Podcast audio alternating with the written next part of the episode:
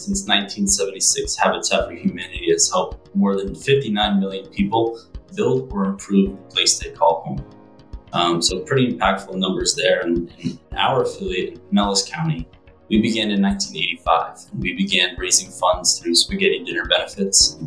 If you know anything about spaghetti dinner benefits, they don't raise too much money. Uh, so we were only able to build a few homes per year, and now we've got it down to a pretty good science. Uh, this year alone, in 2023, we're going to complete 80 home builds throughout Pinellas and West Pasco County. Um, we've we've continuously been in the top three to five for um, most producing affiliates in terms of new home builds. Um, we continue to see that year over year. So in total, here in our uh, service area, we've completed 863 brand new homes.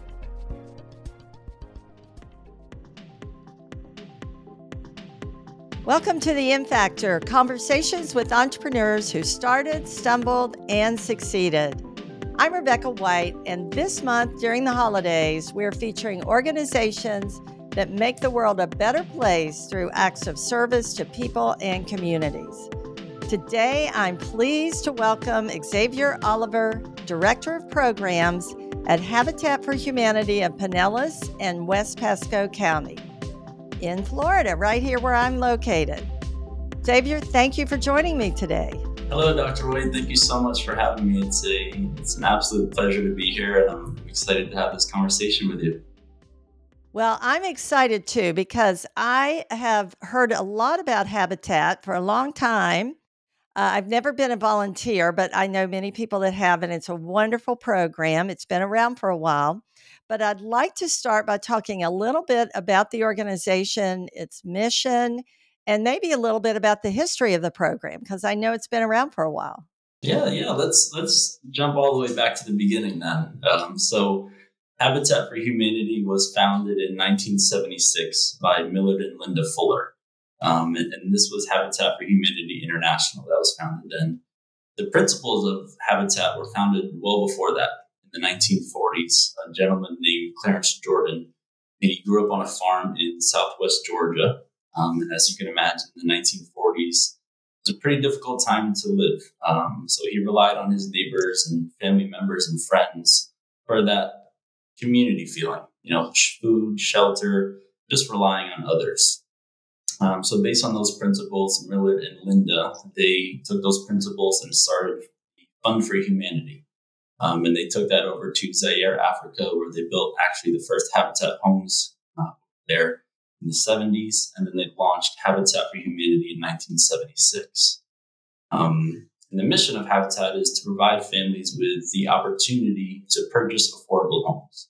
Um, and the need for that is greater now than ever. As you can imagine, here in the state of Florida and all across our nation, um, the need for affordable housing is is so intense. It's, it's truly a crisis here in our nation, and specifically in our area. Um, so the, the mission is, is very impactful and it's, it's needed now more than ever. Absolutely, and uh, you know, I'm uh, I'm on I'm I'm in the Hillsborough County side of Tampa Bay, and you represent Pinellas County and West Pasco. And for people maybe who are listening, this is all considered part of the whole Tampa Bay area. And you mentioned that today, um, you know, it's even harder to have a home. I know I moved here in to the Tampa Bay area in 2009, and uh, for many years, housing here was quite affordable. But in recent years, it's been harder and harder, I think, for people to to um, acquire and maintain their homes. So I can imagine uh, that that the work that you do has has become even more important in the last few years.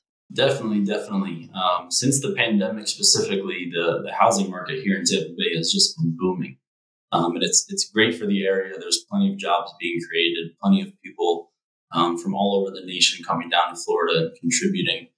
Um, but of course, the families that have been here, have roots here, and are established here are now getting priced out.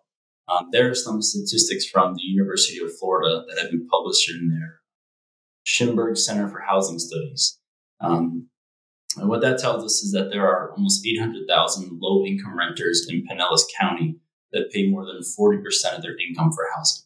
Um, if you look at those numbers and, and you think about 40% of your income coming going straight towards rent or towards housing, there's not much left over. And if, if you're a single parent or if you have kids, you know, it doesn't leave much left for the essentials, for groceries and gas and soccer cleats and, and all that fun stuff that you want to enjoy in life. Um, so it's it's truly becoming a crisis. And as you mentioned, the last couple of years, we've really seen it intensify. Now, you mentioned that the first, I think the first home was built in Africa. Is that right? Yes, Did yes, I understand that correctly? Africa.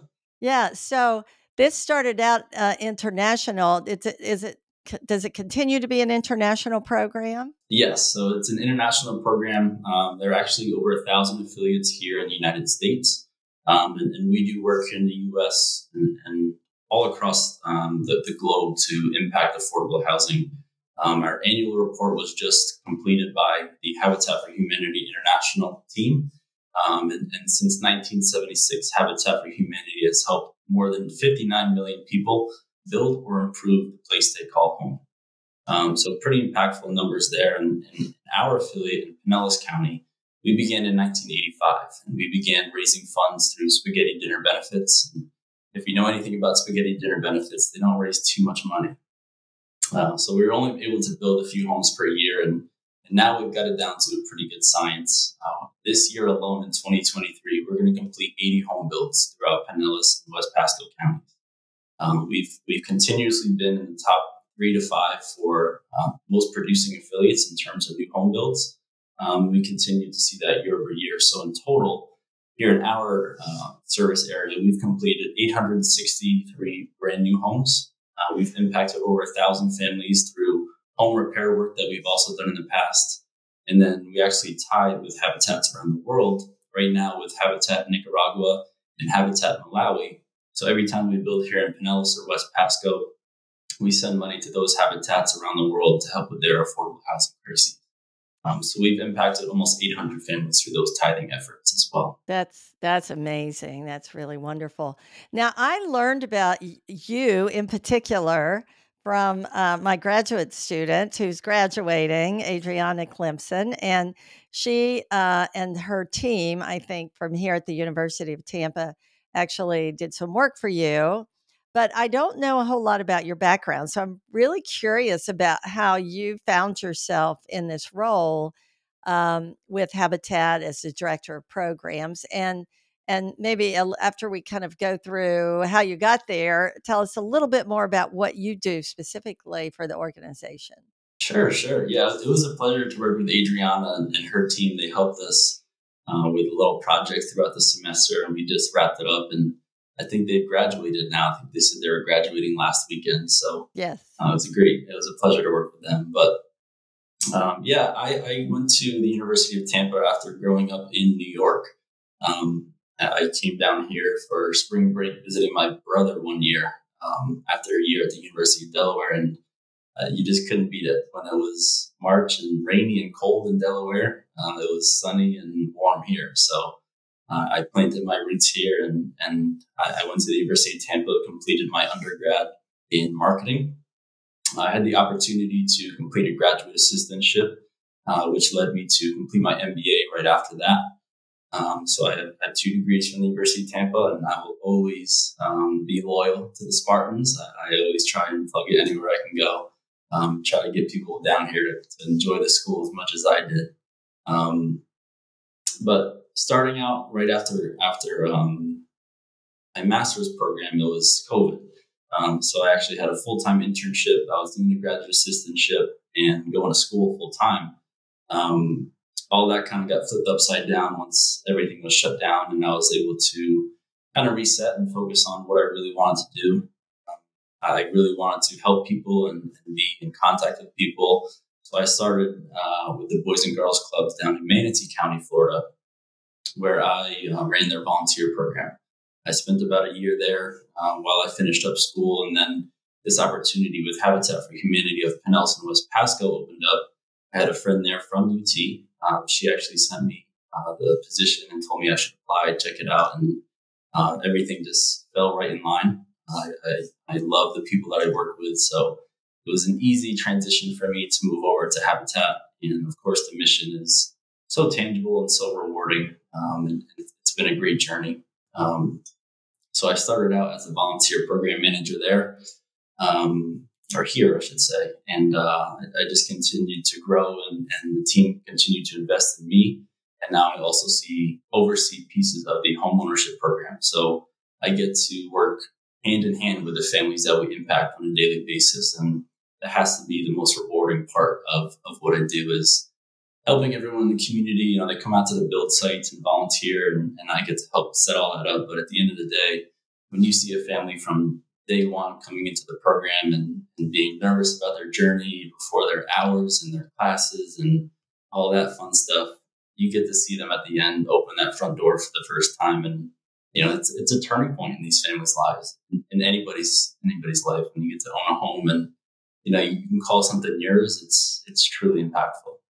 Yeah yeah that must be very rewarding and i find it interesting so most of your career has been in not-for-profits and and organizations that have a service mission. Was that by design or is that kind of you know sometimes life happens to us. I know a lot of my life did but is is this something you always wanted to do or is this something that found you? Let me put it that way a little bit of both um, i think there's definitely some inspiration uh, by family and close family friends uh, that have um, heavy influence in the nonprofit world all across the globe and you know just seeing the opportunity to impact others that you know knowing that i go to work every day not just earning a paycheck and getting there, you know, getting to 5 p.m. every day, but it's such a, a bigger picture. Um, it's it's humbling and it's a privilege to be able to serve others.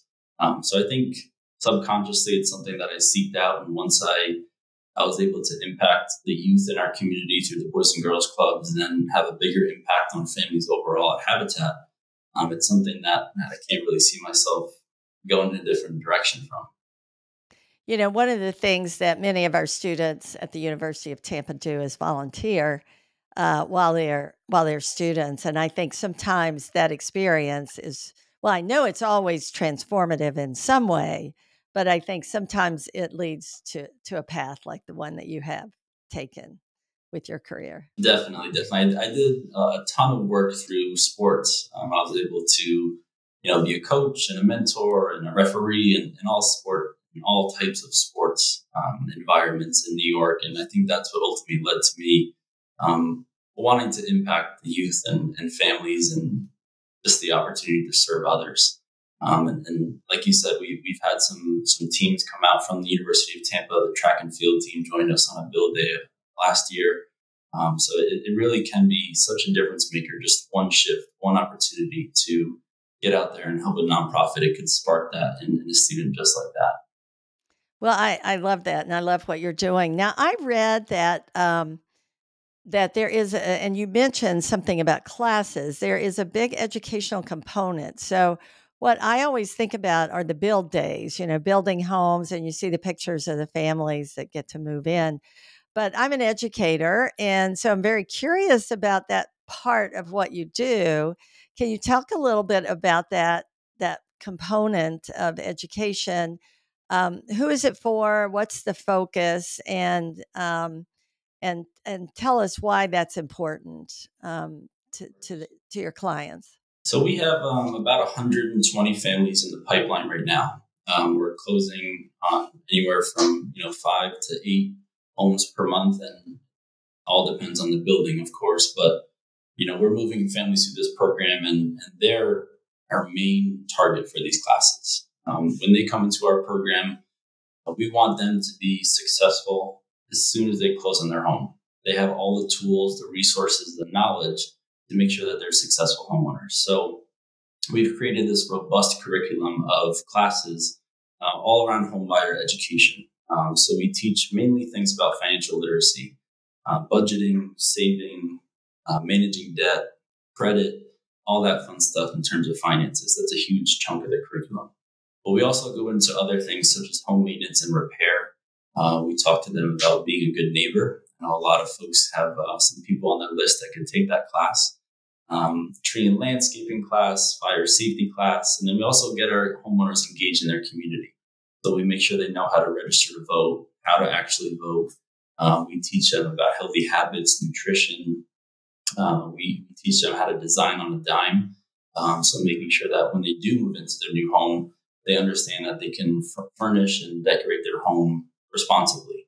Um, so that, that robust curriculum is really well rounded.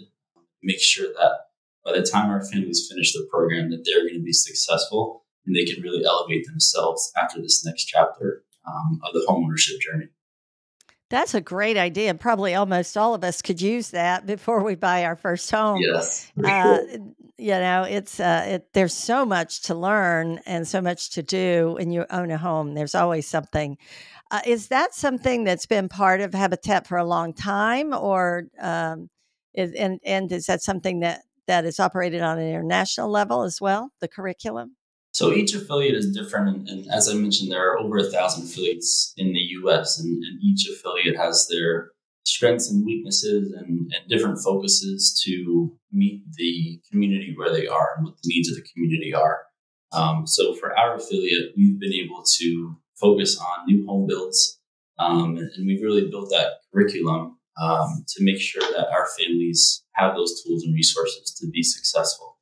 Um, it is something that is is instilled in the international um, plan and the international strategy, um, not just to give away homes for free and and to give away homes to anybody in need without any education.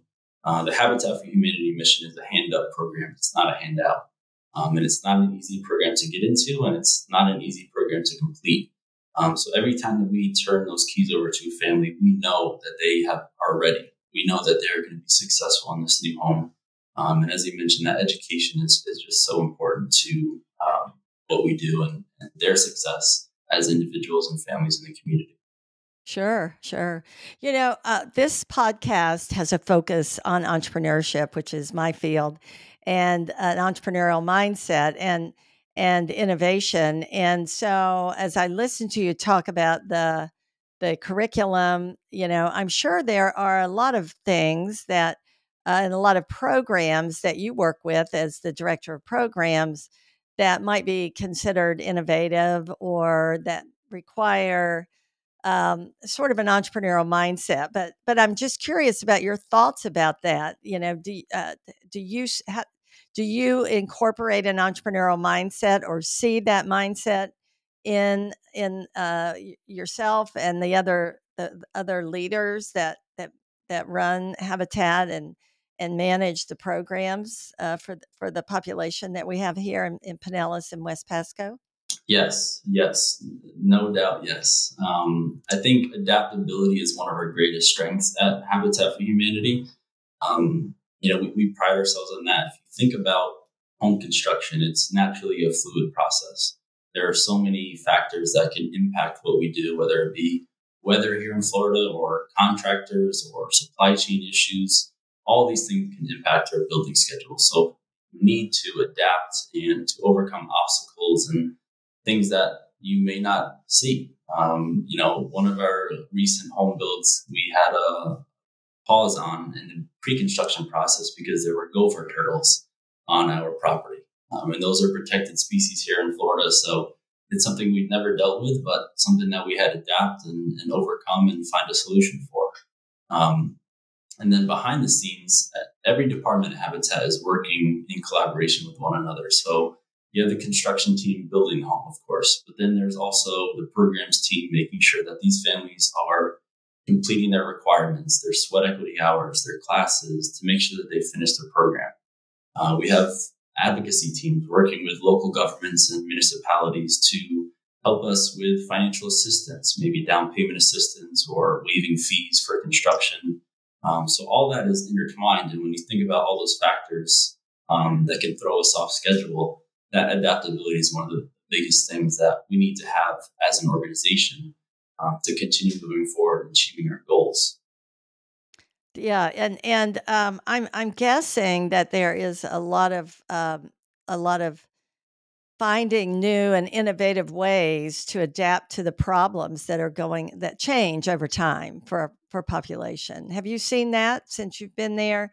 Like uh, an attempt to modify and improve and change and innovate in terms of meeting the the needs of the clientele that, that you have? For sure. I think uh, we're going through it right now. So it's, it's interesting timing that we're talking about this because Pinellas County in, in the state of Florida and, and, in the entire Southeast region is one of the most dense counties um, by population. So the land available in Pinellas County is is very sparse, and, and if it is available, it, it may be out of our affordability range. Um, so it's it's very difficult to build in Pinellas County.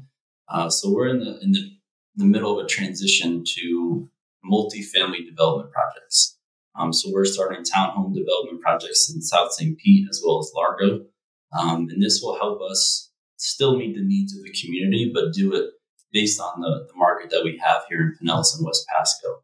Um, there are some great advancements all over the Habitat network. I know I just read one um, up in Boston. They are working with a VFW, uh, in which their building was damaged, their event hall. Um, so they are able to repurpose that uh, building hall in partnership with Habitat and put four single family units on top of that. Um, so that that innovation and, thinking outside the box of yes, this is going to be a new hall, but it's an opportunity for Habitat to come in and, and partner with them to still offer affordable housing units to families. Um, and I think that's what it takes. And of course, we have the support of, of the community. They really wrap our, their arms around us at Habitat. Um, but it's really that outside the box thinking and that innovative thinking that it's going to take over the next few years to make sure that we're still meeting the needs of the community. Yeah. Yeah, that's that's one of the things that I've noted for not-for-profits that you know, we sometimes forget and think entrepreneurship is just about creating a, a brand new for-profit business or about running a small business, but it's so valuable. I think that mindset, that ability to recognize opportunity and take action and overcome the challenges that you get presented with along the way on any endeavor um, you know just to keep going that perseverance and that adaptability like you mentioned so um, you know for for anybody that's listening and interested in entrepreneurship i think you can absolutely apply it in the not-for-profit space. Uh, you know i'm really curious you mentioned um, the people that come together to support what you do. That means managing a lot of volunteers and i think um, you know, on, on the other, on the flip side of the coin, I know that a lot of uh, for profit entrepreneurs love to give back to the community. So I think some of our listeners might be really interested in how they can get involved and what that means. Um, and then I guess along that same line, what does that mean for you in Habitat in terms of managing all of this um, wonderful free labor, but still uh, a management challenge sometimes, I'm sure. Sure, sure. Yeah, the, the building opportunities are, are absolutely incredible. They're super impactful, and and I could talk forever about these. Um, you know, we, we offer volunteer opportunities like framing days and days where we're installing doors and windows, um, installing cabinets, uh, landscaping, painting, super tangible things that at the end of a, a four or six hour shift, you can walk away saying that I transformed this house um, and, and, I did amazing work today. And the windows may be upside down and the door may be backwards, but we'll fix that later, right? Um, but it, it's so tangible, and that's a unique advantage we have at Habitat for our volunteers is they get to see the impact that they're making with their very own hands. Um, then you then you take a step back and you think about the bigger picture that you're making, that you're having, um, the bigger impact you go by that house for the next 10, 20, 30 years in your community, those are the same windows that you installed for that family during one shift.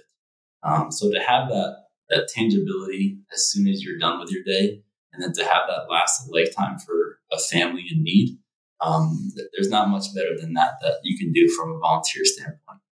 Um, we are, are so blessed at Habitat to have so much support from the community um, you know, we, we couldn't do what we do without our partners. It's, it's costing us almost 40% more to build each home here in our community because of the, the increased cost of material and labor and all that post pandemic.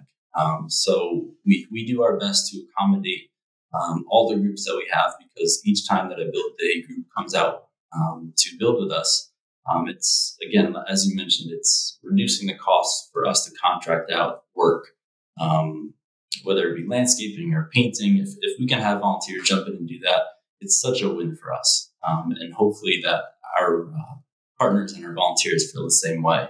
Um, the, the management of our volunteers is, is definitely a dance. As I mentioned, the construction schedule is very fluid. Uh, one thing or you know, a failed inspection or a contractor not showing up can impact multiple volunteer days in a row. Um, but we do our best to, to be upfront with our volunteers so that they understand that. And, and if you're coming out to a Habitat for Humanity site, you understand uh, the nature of construction. Um, so our volunteers are very flexible, they're very adaptable. Um, and it's just something that we do, and we really focus on communication internally to avoid these problems with any build day groups or anybody that's willing to donate time and resources to, to further our mission. So, you know, I, I'm not always uh, somebody that can install windows or build homes. Do you train your volunteers? I mean, is this uh, like, can you go spend the day and come away with the skill? Yes, we're going to have to get you out there, Dr. White. There is no I, experience needed. I think I'd love it. Yeah, yeah, we have an amazing team of, of, site supervisors and the entire construction team. Uh, they do an incredible job working with volunteers of all levels. Um, so we have weekday warriors. So um, we have folks in the community that are retired that have a little more time in their hands and they enjoy being on our build sites. So they'll come out two to three times a week and help us build homes all throughout the year. They may have a little more skill, but we have some homeowner candidates and their families and friends that have no experience on a build site. It could be their first time. Um, no matter the skill level, our construction team takes care of our volunteers and makes sure that all the safety precautions are taken. They understand all the hazards of the site. And then they give them hands on training and work with them throughout the day to ensure that they have an impactful day. Um, I myself am, am, not familiar with the home construction process, but I've done multiple days with, with a lot of our team members, and, and they are, are awesome. They're, they're very patient. Uh, they all are, are trained to work with volunteers of all levels. So no matter what your experience level is, if you've never been on a build site, you can go out there tomorrow and have a very impactful day. Yeah. So you you have lots of volunteers that come in and support. Do you also have partnerships that help you achieve what you're trying to do? Other organizations, either for profit or not for profit, that fit into your mission and become a part of what you're trying to achieve? Definitely. The partnerships are crucial to what we do. Um, a lot of the partners that we have in our community provide the funding that's needed for each home build that we complete. Um, so organizations like Raymond James, Power Design, MarineMax, um, all sorts of different companies and businesses um, provide that funding. They also play a huge part in volunteering, and that's part of the partnership. Um, and we understand um, that it's a give and take. So one of our, our um, supporters is a healthcare company. And because of their crazy schedules in the healthcare field, they can't always build with us based on our typical schedule. So at Habitat, we create them a unique schedule that allows more people to come out and more people to be involved. And it's a minor tweak for us, but it's a huge win for them because they get to have more people support us. Um, so that partnership and, and, that give and take with, with community organizations and businesses is crucial to what we do. And as you mentioned, it's not all about the dollars. So we do have some partnerships with some incredible organizations and nonprofits throughout the community. Uh, one of them being Feeding Tampa Bay, another major nonprofit here in the Tampa community. Um, every time that a family moves into a house, they purchase the house, they close on the home, and they move in. Feeding Tampa Bay has stocked their pantry and freezer to help them buffer as they transition to the new home. Um, another example is Kids Pedal Power uh, through the Upper Tampa Bay Chamber of Commerce. Um, so what they do is, as the family receives the keys to their home and the parents see that and understand all that, the kids may not right? They, they're getting a new bedroom and it's all great. But on that dedication day, when we hand over the keys to the family, Kids Pedal Power comes in, provides them with a bike. Um, so we talk about building communities and, and building up neighborhoods. What better way for a child to move into a neighborhood than with a new bike and being able to get around and play with the neighborhood kids? So those partnerships are not only important for Habitat and organizations that we partner with, but ultimately it's all for the families and, and they're the the ones that benefit from all this, which is exactly why we're doing what we do. Yeah, make the experience richer and better. And, you know, I'm glad you did a shout out for MarineMax because I happen to be on their board. Oh, really? So it's it's a great company. I know I've heard, I've uh, I've seen that the teams come out from MarineMax. So uh, that that's fun to to have that shout out for them. But yeah, it's a great company. But you mentioned many great companies, and Tampa Bay is such a welcoming community. I found, um, and a supportive community, and uh, I think it's. Uh, you know, I think it's a great place to be, and and I know we have a lot of people transitioning into and moving into this region, so I'm sure that that keeps you all busy um, with families that that can benefit from from the programs. You know, uh, we talked a little bit about the uncertainty and challenges of of the economy that we're in right now. I'm really curious about um, as you are as you and and Habitat are kind of thinking about the the landscape, the economic landscape that we're in now, some of the other challenges that we're facing do you see um, do you see opportunities and growth or changes on the horizon for the organization? Definitely. Um, you know, sometimes it happens that we joke that we are flying the plane as we build it, um, and and it's I think it's all driven by the need for affordable housing in our community, um, and, and you know whatever challenges come our way, whatever obstacles come our way, it's, something that our team is willing to go the extra mile for and, and put in the work to overcome because we know how much these families are in need of the housing. Uh, we're, we're seeing hundreds of families apply to the program or inquire about the program each month. And at the rate in which we're building, we're only able to accept anywhere from six to 10 families per month. Um, on, a big month, we're able to accept 12 families. Um, and, and, you know, we're able to build 80 homes this year, but the, the need for housing is so great in our community. So we at Habitat feel the responsibility to overcome any challenges um, that do come our way. And, and, I think, as we mentioned, the transformation to um, multifamily units in our area is, is going to be crucial um, because of the lack of land and uh, the lack of buildable land, especially in Pinellas County. Uh, I think these are going to be a, a new way for us to impact more families and just give more opportunity to the families in need that contribute to our community every day. Do you all do you regularly uh, step back and look at metrics, uh, much like a for-profit company, and to help guide the, the direction and the strategy? For sure. So we we are wrapping up uh, our final year in our strategic plan. Um, we're starting to um, complete the planning process for a new strategic plan, and and I know a lot of organizations they may have a strategic plan. It's created, you know, it's in place, and then it's on the bottom of, of their stack of papers on their desk until it's time to create a new one. Um, but every leader and, every team member at Habitat is driven by that strategic plan. Um, so we're, we're always looking at that. We're looking at our, our monthly numbers, our, our annual numbers to make sure we're achieving our goals and, and growing each year um, as we intend to. So it's definitely something that we're keeping track of. We're not just kind of flying blind. Uh, we have a very strategic plan in place, and our leadership team does an excellent job of making sure that we're on that path um, in, in everything that we do each and every day. Yeah, yeah, and you mentioned the leadership team there, and uh, I'm just curious about how um, how do you know part of your job is to keep your uh, volunteers motivated and empowered. Um, how does Habitat keep keep you and the other leadership there uh, motivated and empowered uh, to keep moving forward, even in the face of uh, significant challenges from time yeah. to time. Habitat is, is, one of the greatest places to work, and, and I know I'm biased, but um, we were recognized as the Tampa Bay Business Journal as one, one of the best places to work in Tampa in 2023. Um, and it's it's truly just the investment in, in people.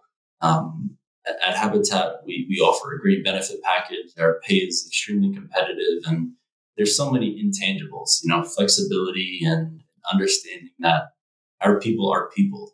Um, you know, we all have families, we all have things to do outside of work, and there's just so much investment in each person. No matter what level you're on, you're a leader, um, and, and everyone has the opportunity to lead the organization and lead other team members or lead families to to home ownership whatever that looks like, um, everybody has the opportunity to be themselves and everybody has the opportunity to grow.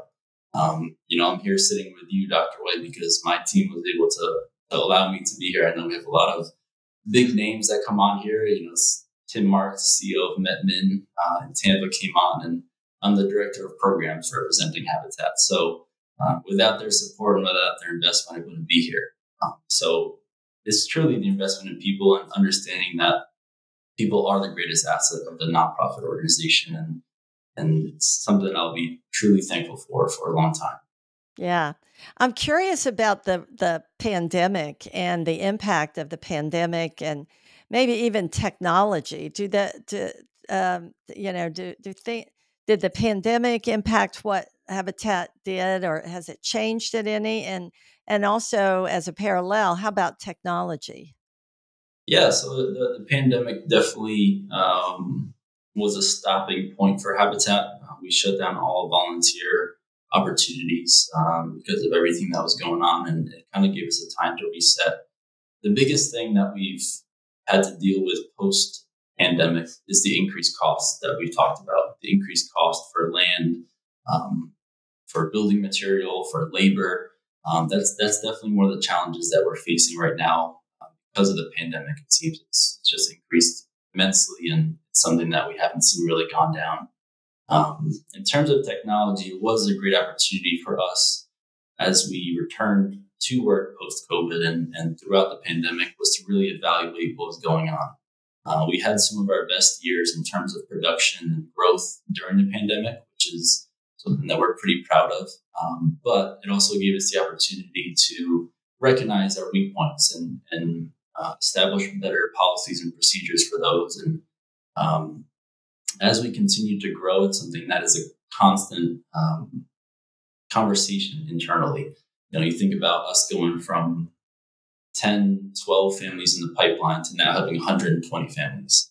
Um, you think about all the volunteers that we've had pre-pandemic. You know, we're only building 40, 50 homes per year. Now we have 80 homes to build. That means that much more, almost double the amount of volunteers that we have, right? So all these conversations are happening on a consistent basis, um, even in the construction field, you know, where you think everything happens on the construction site, there's so much more that happens behind the scenes. We need all the technology, the softwares and platforms to make sure that all this is organized and, and we're doing it in the most efficient way possible, especially as a nonprofit trying to uh, use our resources wisely and, and responsibly. Um, it's, it's a conversation that needs to happen and does on a continuous basis. Right, right. That's a that's a very important point because, you know, every entrepreneur is always managing resources, but in a not-for-profit, you have a lot of people that you're accountable for, not just those that you're serving, but the the donors and the volunteers and uh, you know, it's it's a it's a, um, a massive undertaking and requires a lot of management uh, to make sure those resources are deployed in a way that's effective and and uh, that gets really to to the service of your goal and your mission. Um, because many, uh, as we know, there are not for profits that don't do that, but I know Habitat's been very good about that and so there's a lot to be proud of there. You know, Xavier, this has been a great conversation and I've learned a lot and I'm excited to get out there and do a build day and to challenge all of our entrepreneurs who listen to the podcast to do the same. I, I got uh, before we get into how we can find out more about that, I just have one last question. I always ask all my guests um, if somebody listening would like to uh, either run a not for profit or have a leadership role in a not for profit. Uh, you went through school. You you got a business degree. Uh, you know, a lot of my students are really interested in in service type organizations that give back and have an impact in the community. What kind of advice would you give uh, anyone who's interested in the kind of role you have? Yeah, I mean, especially as a young professional, I think the greatest thing that you can do, especially while you have the time, is to volunteer. I mean, nonprofits are looking for volunteers to help in every aspect of their organization, whether it be a build site with Habitat for Humanity or on our finance team or on our marketing team. So if it's something that specifically you want to get into in the nonprofit space, test it out. You know, reach out to your local nonprofit, whatever your passion is in, whether it be food insecurity or housing or homelessness, whatever it may be, reach out to a nonprofit in your community and see how you can get involved. It's, it's an easy way to dip your toes into that world and see what it's all about and if it's something that you really want to do as a career and continue to pursue. That's really great advice. And, you know, I always tell my students that it's amazing the people that you can actually meet through that process. You can actually get the chance to hang out for a day with people that CEOs of corporations, maybe, or other leaders that you'd never get a chance to talk to uh, by volunteering side by side. So that's really great advice on so many counts. Xavier, this has been a treat for me. I've loved talking to you, and I'm excited to see you as a former UT student taking this leadership role in our community. How can our listeners find out more about uh, your uh, your particular program there in uh, for Habitat in Pinellas and West Pasco? How can they find out more about about you or connect with you?